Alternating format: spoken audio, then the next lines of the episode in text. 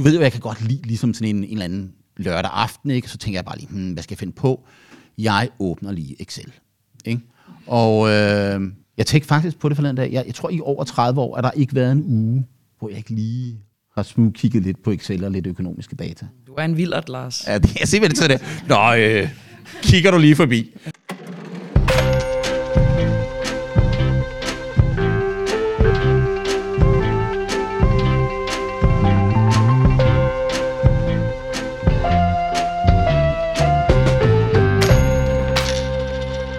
Starter du programmet. Ja, og du, du nåede lige at så en tvivl om, hvorvidt vi skulle tale om vismændenes rapport, men må jeg gerne alligevel hive bukserne ned på dig og så starte der, altså i rapporten. Det sker jo hele tiden, det der. For, for jeg sad jo, altså jeg sad til min brors fødselsdag i går og læste i vismændenes rapport, fordi de andre begyndte at se Netflix, ikke?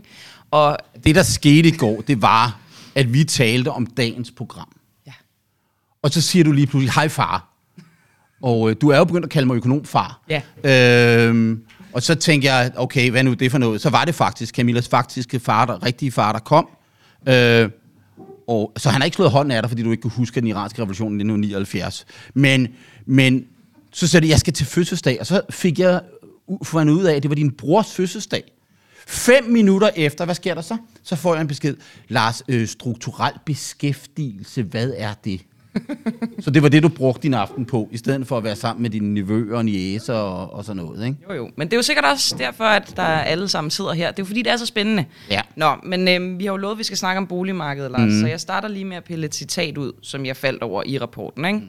Tilbageslaget skønnes at blive betydeligt på boligmarkedet med et realt prisfald på knap 20 procent fra 2021 til 2024. Betyder det, at jeg skal være rigtig glad, for nu bliver alle boliger? Jeg ved ikke, altså du vil jo have en lejlighed på Nansensgade, det er jo det, vi har snakket om u- ufattelig mange gange. Og, og det må vi så få lavet et særligt indgreb over for, at Boraki-indgrebet, der sikrer aspirerende journalister, øh, kommentatorer øh, adgang til Nansensgade, men vi skal jo i hverken være... Altså, jeg synes jo sådan lidt... Jeg så Ekstrabladet i går, hvor der står, uha, øh, boligmarked, øh, choktal eller sådan noget andet, bolig, boligkollaps. Og så tænker jeg, okay, er det noget, der er sket? Og det var så altså en prognose. Og så når man læser prognosen, så kan man så se, hvad står der i prognosen? For der står der fra 21 af, så det er sådan set allerede noget, der er sket i det her år. Jo, jo. Så vi er langt inde i det, og så til 24. Det er det første, jeg bemærker. Og det andet, jeg bemærker, det er, at der står realt. Det vil sige, det er boligpriserne i forhold til inflationen i øvrigt. Og eftersom vi har haft 10% til inflation, så har inflationen jo altså allerede pillet 10% ud af boligpriserne. Og så lad os sige, at boligpriserne har været helt flade i år. Det har de ikke helt, men, men, men lad os sige det. Så er vi jo allerede halvvejs af den prognose. Og hvis vi så øh, siger, at der er 5% inflation næste år, som vismænd lægger op til at lad os sige, det var det samme året efter, så vil faktisk flade boligpriser nominelt, altså de der priser, der står på skiltet, det betyder, at boligpriserne over en fireårig periode er faldet 20 procent. Realt. Og så, så, så lyder det jo lige pludselig ikke så dramatisk mere. Og det vil sige, det, der, det der jeg synes, der var interessant ved den der diskussion, det er, når man læser vismandsrapporten, så bemærker jeg, at vismændene også har lidt svært med det her nominelt og realt. Altså, fordi normalt så er vi jo en situation, hvor inflationen bare er 2%, øh, og økonomien den vokser lidt hurtigere end det strukturelle niveau, lidt langsommere end det strukturelle niveau, altså den underliggende vækst i økonomien. Så hvis væksten skal normalt, reelt BNP er 2%, og inflationen er 2%, så vokser nominel BNP, altså summen er det med 4, og så nogle gange så vokser man 5, og så nogle gange så vokser man 2. Øh, og når man så sidder og laver prognoser, må jeg godt tale om prognosen? Ja, det må du. Ja. Øh, jeg har nemlig skrevet den op herovre på tavlen. Det kan man ikke se, når man sidder og lytter med som på radioen, og det er derfor, man skulle have været taget med ind. Men, men det er også mest for, at jeg kan huske tallene. Øh, det, der er ved prognosen, det er, at det er sådan rigtig... Økonomer laver ikke prognoser. Der er en illusion om, at økonomer laver prognoser. Vi talte faktisk om det for et par dage siden, om det her med... Åh, det var fedt, der kom lige sådan en lydeffekt undervejs. øh,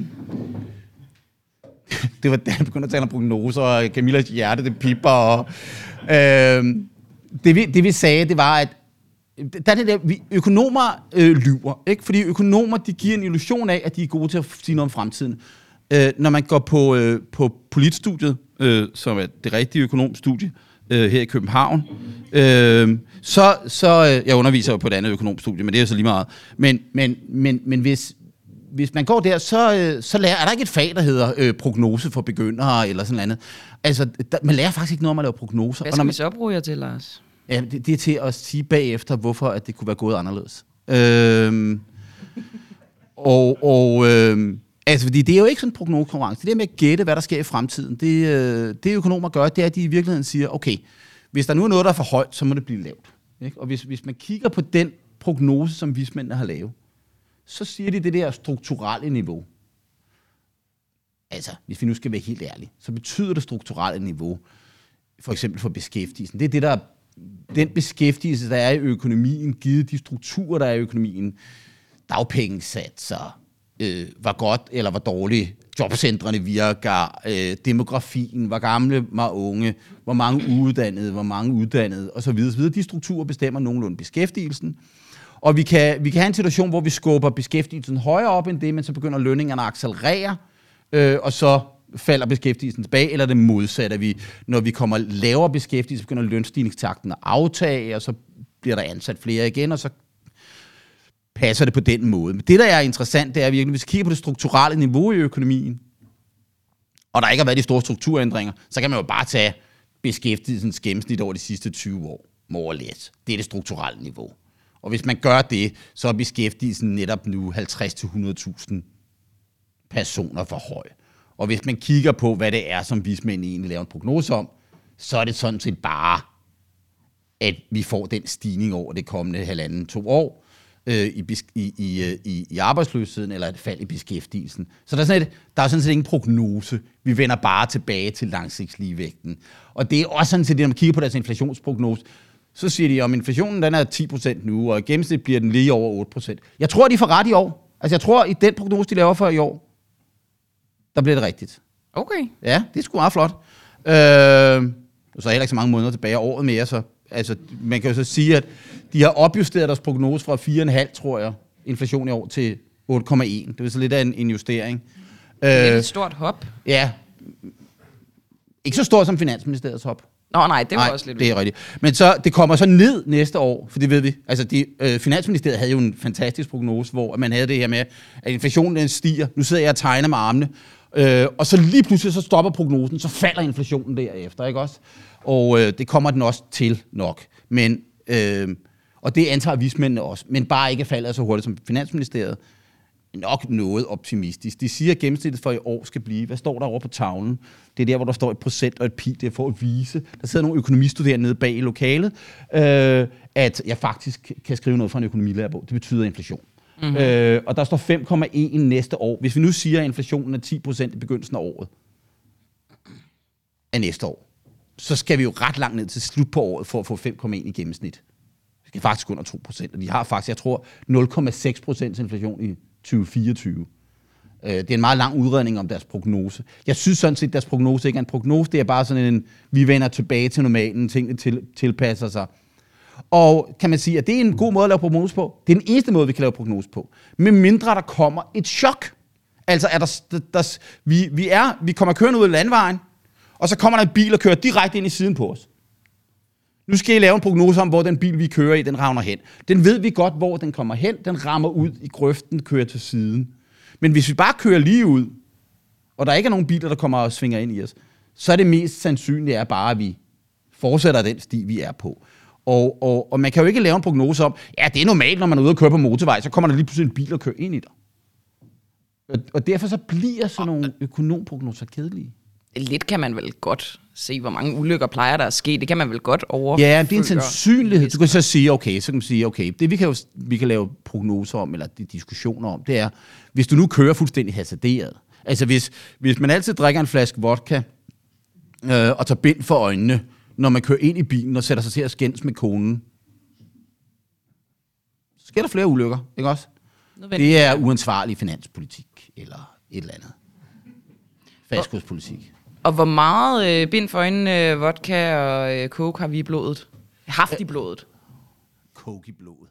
Øhm, ikke, ikke ret meget. Og det er, det er sådan set det, der gør det lidt... Altså, det, altså, jeg synes jo faktisk, at verden, altså jo, jeg er skide bekymret om verden, og det mener om 70'er-agtigt, og Putin er ond, og centralbankerne er nogle amatører, og politikerne er nogle amatører, men der er sådan set, det er der sådan set ikke så meget nyt i.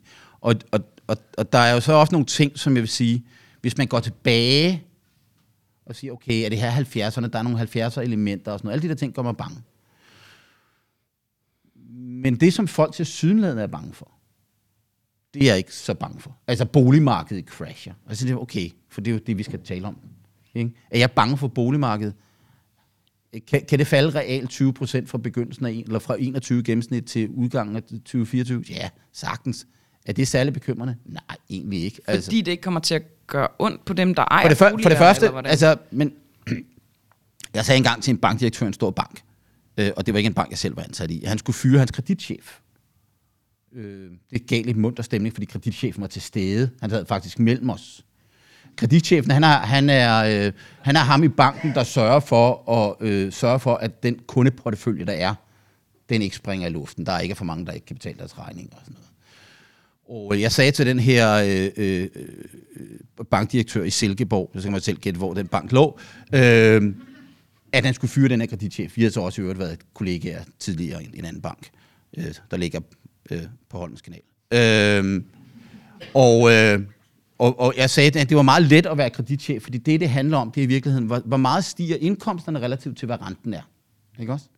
Det er det, der bestemmer, om man kan betale sine regninger. Hvis ens indkomst stiger hurtigere, end den renten er, så opstår der ikke kreditkriser, så står der ikke, opstår der ikke bankkriser, op, kommer der ikke tvangsaktioner. Og så når jeg kigger på dansk økonomi lige nu, ja uha, renten stiger rekordhurtigt, og siger, renten stiger, ja altså, øh, hvis vi kigger på øh, vismændene, så har vismændene en rapport om, at øh, en 30-årig obligation, realkreditobligationsrente skal stige til omkring 6%. Det lyder meget voldsomt, men med en inflation på 10%, som kommer ned mod 5%, Ja, altså så på et eller andet tidspunkt, så er der måske noget, der begynder at bide lidt. Men hvis vi nu kigger på indkomstvæksten, hvis vi kigger på indkomstvæksten i det danske samfund, nominel BNP, altså hvor mange debedutter vi producerer, plus prisen på de debedutter, vi producerer, hvor hurtigt vokser det. Man må, få, man må få en idé om, når man kigger på nyhederne og læser børsen og sådan noget, at, at, at verden er helt at lave. Men, men, men, men i, i andet kvartal, der voksede nominel BNP i Danmark med 16 procent annualiseret. Altså det vil sige, hvis man tager den kvartalsvækstrat, der er, og tager den i fire kvartaler i træk, så svarer det til 16 procent. Hvis renten så er 6 procent, så styrtdykker ens gæld som andel af BNP, når det der stiger. Så der er jo ikke sådan noget, der... Så der er ikke noget at være bange for? Der er masser at være bange for, men der er bare ikke noget, der er sket endnu. Skal, må jeg nævne en af mine venner? Ja, ja. Du har jo vi, mange bedste venner. Ja, altså, og vi taler jo ikke om Altså, vi taler jo ikke nogen om lokale nede fra 90'erne på Gamle Kongevej, vel? Altså, det vi, det vi taler om, det er øh, min økonomhelte. Hvem er min økonom nummer, nummer et? Friedman. Ja, Milton Friedman, ikke også? Jeg er simpelthen, jeg smiler nu. Uh, Milton Friedman, han, han sagde, never underestimate the importance of luck of nations. Og uh, det er utrolig sigende om Danmark lige nu. Altså, uh, hele verden uh, uh, er ramt af alt muligt. Øh, øh, tyskerne, de øh, har ikke været så heldige, vel? Hvad er det, der er uheldigt for Tyskland? Det er, at de importerer den der øh, gas fra Rusland af til at producere biler, som de skal sende til Kina, hvor der ingen økonomisk vækst er. Det er ikke heldigt. Men hvad nu, hvis man, øh, hvad nu, hvis man øh, producerer piller øh, og sælger det i USA, og dollaren går op i værdi, og man producerer, man flytter containere rundt på verdenshavene, øh, og dollaren går op i værdi, og de der fragtrater, de også går op og øh, man producerer lidt øh, Lego-klodser.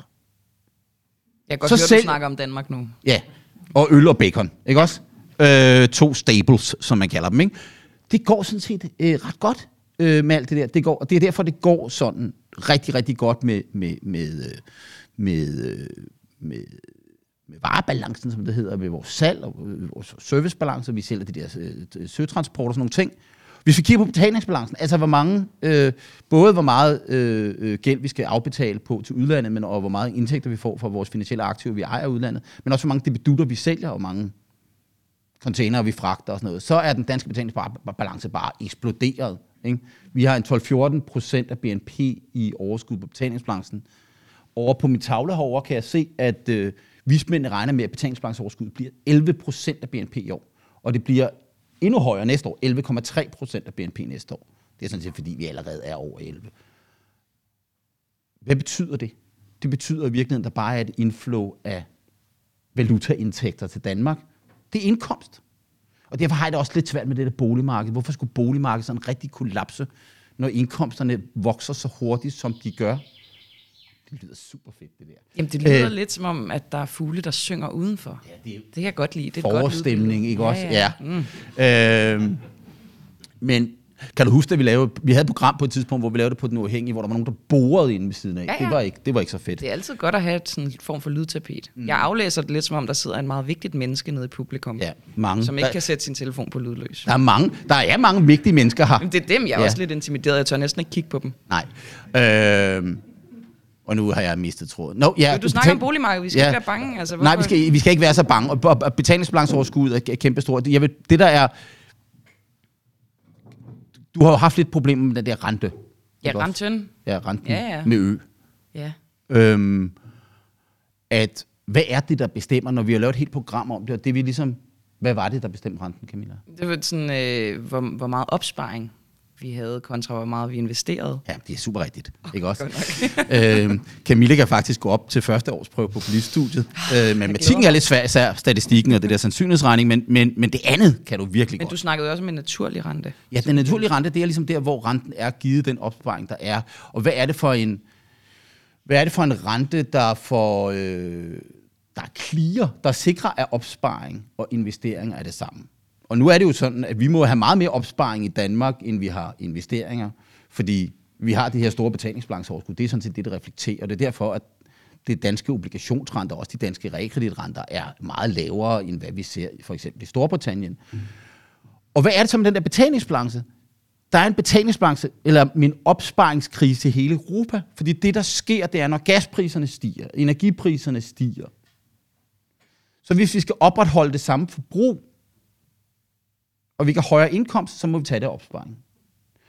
Og hvis vi ikke gør det i den private sektor, så må vi låne af den offentlige sektor, som så låner pengene også bagefter. Ikke? Og det er den britiske model. Det er altså at sige, øh, øh, de der energiprisstigninger, dem, øh, dem holder vi jer, dem skal I ikke bære selv. Det tager vi bare direkte på de offentlige finanser. Det er det, man gør i Storbritannien. Det kommer til at koste britiske øh, skatteborgere 3% af BNP. I, øh, så de betaler ikke regningen øh, selv, men det får de så via skatteregningen senere. Men det, vil men så det sige, ved de ikke. Ja, man prøver jo at lure dem. Altså man regner jo med, at det er naboen, der skal betale regningen. Mm. Ikke? Så det der, det der er historien, det er jo, at betalingsbalanceunderskuddet bliver større i Storbritannien. Det er også det, der sker i Tyskland, det er det, der sker i hele Europa, og det er derfor, at euroen, den europæiske valuta, er svækket, ligesom den britiske pund er svækket. Det er fordi i virkeligheden vores balance bliver værd. Men Danmark er ikke i den samme situation. Fordi vi er heldige. Totalt. Du har lyttet til de første 20 minutter af programmet Boraki og Pengedoktoren. De resterende 40 minutter af det her program kan du høre som medlem af Den Uafhængige, og det kan du blive i dag. Gå ind på denuafhængige.dk. Det koster 59 kroner om måneden, eller 499 kroner for et helt år. Så kan du høre resten af det her program. Du kan også høre vores andre podcasts, såsom Spørgetinget, Spionchefens Hemmelighed eller Stockholm-syndromet. Og så får du selvfølgelig også mulighed for at høre vores morgenflade, når du vil. Tak fordi du lyttede med. you